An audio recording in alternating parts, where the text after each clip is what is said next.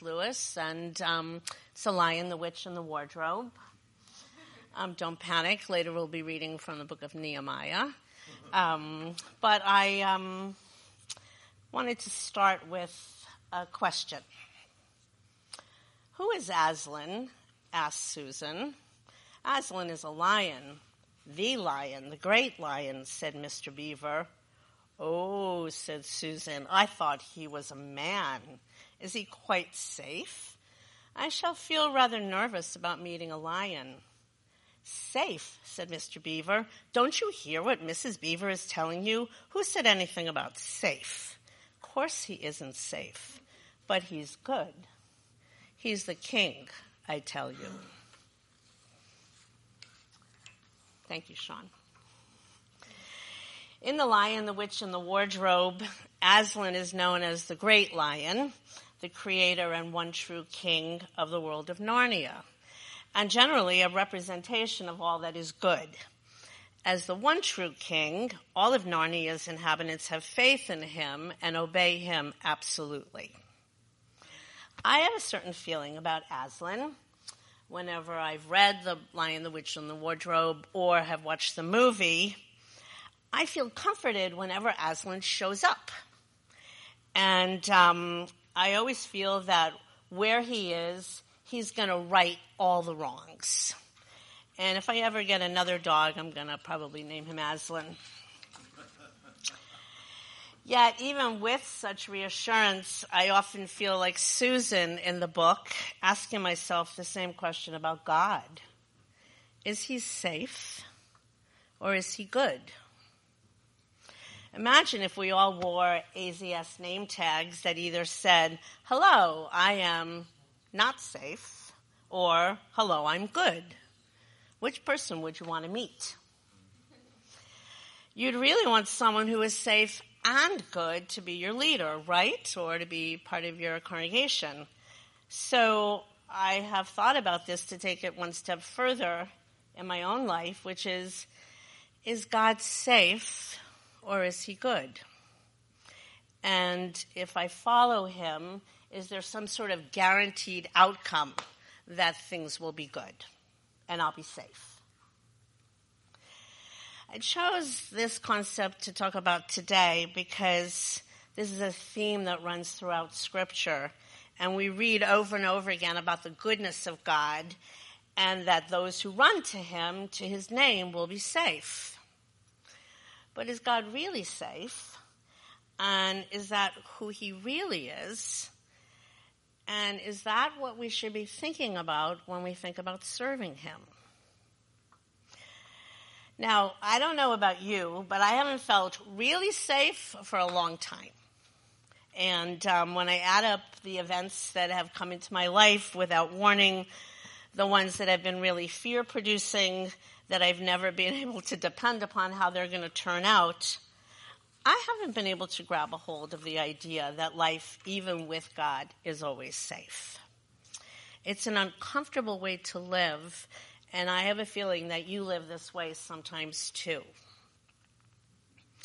I know I'm in good company when I think about God being safe or God being good because the people of Nehemiah's time wrestled with the same thing. And um, I want you to turn to the book of Nehemiah um, and uh, turn to the first chapter. We're not going to read all of the first nine chapters, but I'm going to give you a little bit of a summation. So, in the first chapter, Nehemiah asks for a report on how the Jews who survived the exile are doing. Um, perhaps what he hoped to hear was that they were safe, that life was good for them now, and that he would have a sense of relief about that. But instead, in chapter 1 of Nehemiah, in verse 3, we read, the remnant there in the province who had survived the exile is in great trouble and shame. The wall of Jerusalem is broken down, and its gates are destroyed by fire. This is not good news. In verse 4, Nehemiah has what some of us can relate to as being sort of an emotional breakdown. He sits down and weeps and mourns for days And he continued fasting and praying before the God of heaven. But listen to what he prays. O Lord God of heaven, the great and awesome God who keeps covenant and steadfast love with those who love him and keep his commandments, let your ear be attentive and your eyes open to hear the prayer of your servant that I now pray before you day and night for the people of Israel, your servants, confessing the sins of the people of Israel, which we have sinned against you. And then in verse 11, he says, O Lord, let your ear be attentive to the prayer of your servant and to the prayer of your servants who delight to fear your name and give success to your servant today and grant him mercy in the sight of this man. So when Nehemiah prayed this prayer, what do you think he had in mind as to what kind of God he was praying to? Um, obviously, the people of Israel had not been safe. Uh, their city, the beloved Jerusalem, was not safe. Its walls were broken down. Although God had promised the Israelites to bring them to a place that was good, well, that place no longer looked too good. So I'm thinking that probably some of the people in this room have had sort of like a post exile experience at one time or another in your life as well. And in fact, you may be experiencing one right now. Um, you depended upon God's nature that He would keep you from harm. And instead, you're right in the middle of it and you're feeling pretty bruised. You might be pondering deep within yourself without admitting that to anyone else around you, and you come to services and you smile and you say, I'm fine, and you're really not. And sometimes you might be tempted to think, what's so different about my life being a believer than anybody else's life? So let's keep looking at Nehemiah um, turn to Nehemiah 6, verse 15.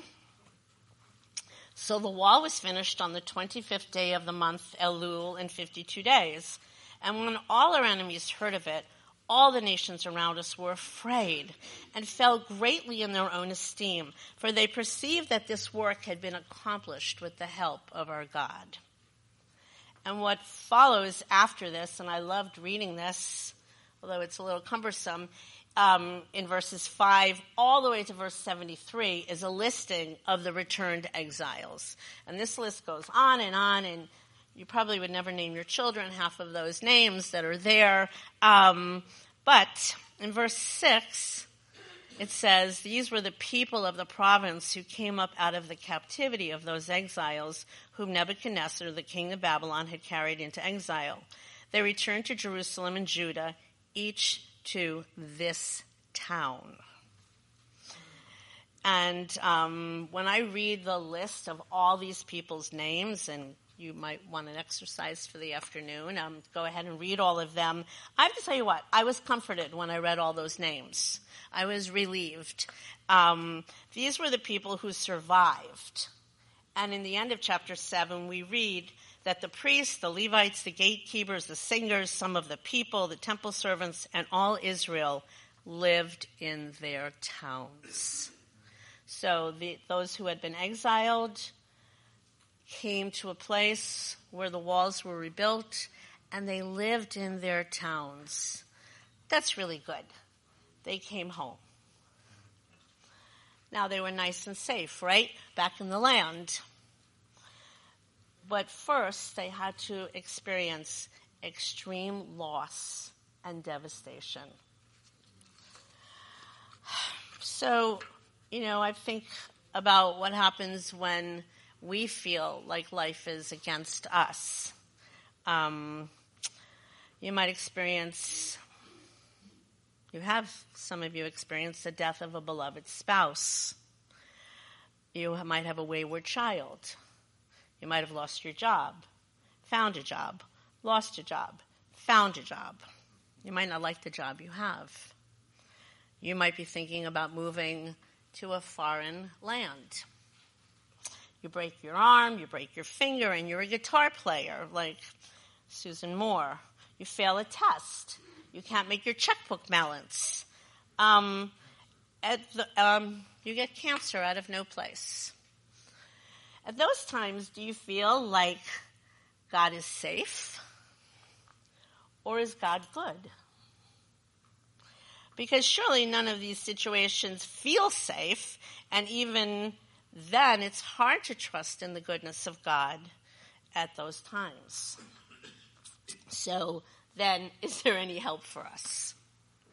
And when we look at Nehemiah and what the people did after the walls of Jerusalem were built, again, in chapter 8, we read at verse 1 All the people gathered as one man into the square before the water gate.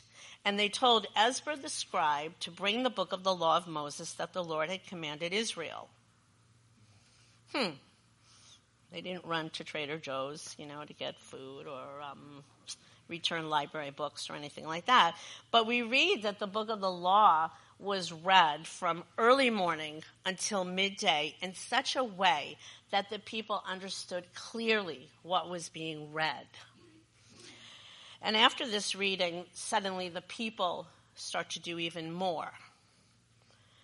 They celebrate the Feast of Booths, which further confirm their sense of community as the people of God they, um, in chapter 9, they gather together to confess their sins. Then they were told to bless the Lord who had been with them from everlasting to everlasting. And these people had been through hell.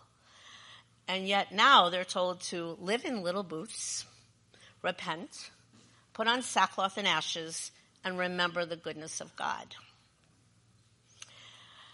Has this been your reaction at times when God has delivered you um, I don't know about you, but sometimes I'm so weary by the time an answer to prayer comes and a time of deliverance comes then I'm just as happy to celebrate by going to the movies or, you know, eating all kinds of ice cream or buying a new iPad. Um, but sackcloth and ashes and communal praise are often pretty far from our first response to God's deliverance. But what happens in chapter 9 when the people are gathered to confess their sins is that we begin to see a revealing of the true identity of God. And this is what's important. And we're able to ask ourselves in this story of the deliverance that God gave them is serving God safe? Or is it a unique experience to, ex- to know His goodness? So, in chapter 9, it was like a rehearsal of history, and we read how Abraham was brought out of Abram was brought out of Ur and sent to a land he didn't know. Safe? Not safe. What happens in the land? There are other people there. They're enemies, the Hittites, Canaanites. What has to happen in order for Abraham to inherit the land? Battles, wars. Safe? The affliction of the Israelites in Egypt. Safe? The ten plagues. Safe? Not for the Egyptians. The Israelites were brought to the Red Sea. Safe? How safe could they have felt to stand at the edge of the sea with their families, their little ones? They're schlepping this, unbra- you know, this unbaked bread, and um, the Egyptians are right coming after them. They're led by a pillar of fire. Safe? Um, they didn't know where they were going, and at times they couldn't even see where they were going. Um, Moses goes up, God comes down on Mount Sinai. We're given stone commandments with a bunch of rules that no one can follow. Safe, bread from heaven, water from a rock. But depending upon heaven and a rock for your sustenance seems very unreliable, or it would be to me. So when I look at these verses from the standpoint of safe for good, everything I read show the precarious nature of their situation. And many times, you know, we think about God's provision for us, and we should. But I want you to think about the situations in your lives before the provision was given and how you must have felt. And this is how these people felt. We're the same. I read these verses and I feel their fear. Um, I feel their hearts failing them because I've had my heart fail me. Um, they were reluctant to trust, um, and they didn't always get the outcome that they hoped for. After all, how safe is it to travel without a GPS? You know, you, how safe is it to live in a desert without provisions? How safe is it to go through, you know, a great sea with people at your feet and you don't have a boat and you can't even swim? You get a bunch of rules from this mountain that no one can follow, and yet you're told, hey, everybody, we're gathered here today to bless God, to declare that He's the maker of heaven and earth, that He preserves His people, and not only should we worship Him, but even the host of heaven worships Him. And I don't know about you, but sometimes I'm hanging on a thread to believe in the goodness of God when I experience one unalterable life experience after another. I think that we here at AZS can relate to this that in the last several months, when um, we knew that Rabbi Joshua and Monique were going to leave, I have to tell you that it was very hard for me. Um, I really sobbed over this. Um, I came here to LA, and right away I knew I was going to become part of AZS. And so the community here and the leadership here, um, that's why I came to AZS. I began to love Joshua and Monique, and then they were gone. So we're experiencing a time of uncertainty here at AZS, and um, and we haven't yet rebuilt the walls of the congregation, not fully. And yet we are told in Scripture to identify with the God who shows us over and over again that He is good. So I want to ask us, and I'll close with this how are we going to become an identifying mark of His goodness here in LA as a community? I think that our answer is the same as that which comes a little further down in verse 17.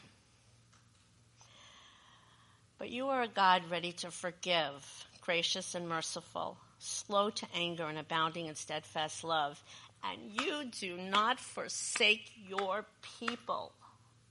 And I think that that is what we need to remember that He has not forsaken us, no matter what the situations look like. And if we've accepted Him, if we have accepted Yeshua into our lives, the nature of His salvation informs us that God is much more good than we could ever believe. The way to get through a deep sea is to stand still at the water's edge and remember that God is a really dependable lifeguard. The way to regard the plagues and diseases that seem to come out of nowhere is to remember his ability to deliver. The way to regard your own sin when you recognize that you can't fully keep even one of God's laws is to remember his readiness to stand in the gap for us and that he forgives us. He is merciful, slow to anger, abounding in steadfast love, and that is who he is. It is good. He is good and ready to save. And uh, Ahavat Zion, I really challenge us to look to him and to his word because that is where we will find him rather than to our own ability, our own cleverness, our own meetings, our own financial reports to deliver us. And as for who we are, we've not only been created in God's image, but we've been recreated to bear the identity of our King. What guarantee do we have of a positive outcome if we follow Him? Not success, but the certainty of a transformed character and life through identifying with the identity of Yeshua. A saved people can affect more good than just settling to be a safe people. To end with the other book of wisdom, Lion, the Witch, and the Wardrobe. Safe, said Mr. Beaver. Don't you hear what Mr. Mrs. Beaver tells you? Who said anything about safe? Of course he isn't safe, but he's good. He's the king, I tell you. And Mr. Beaver says to the children, who, if you've read The Lion, the Witch, and the Wardrobe, which you should go home and read this afternoon,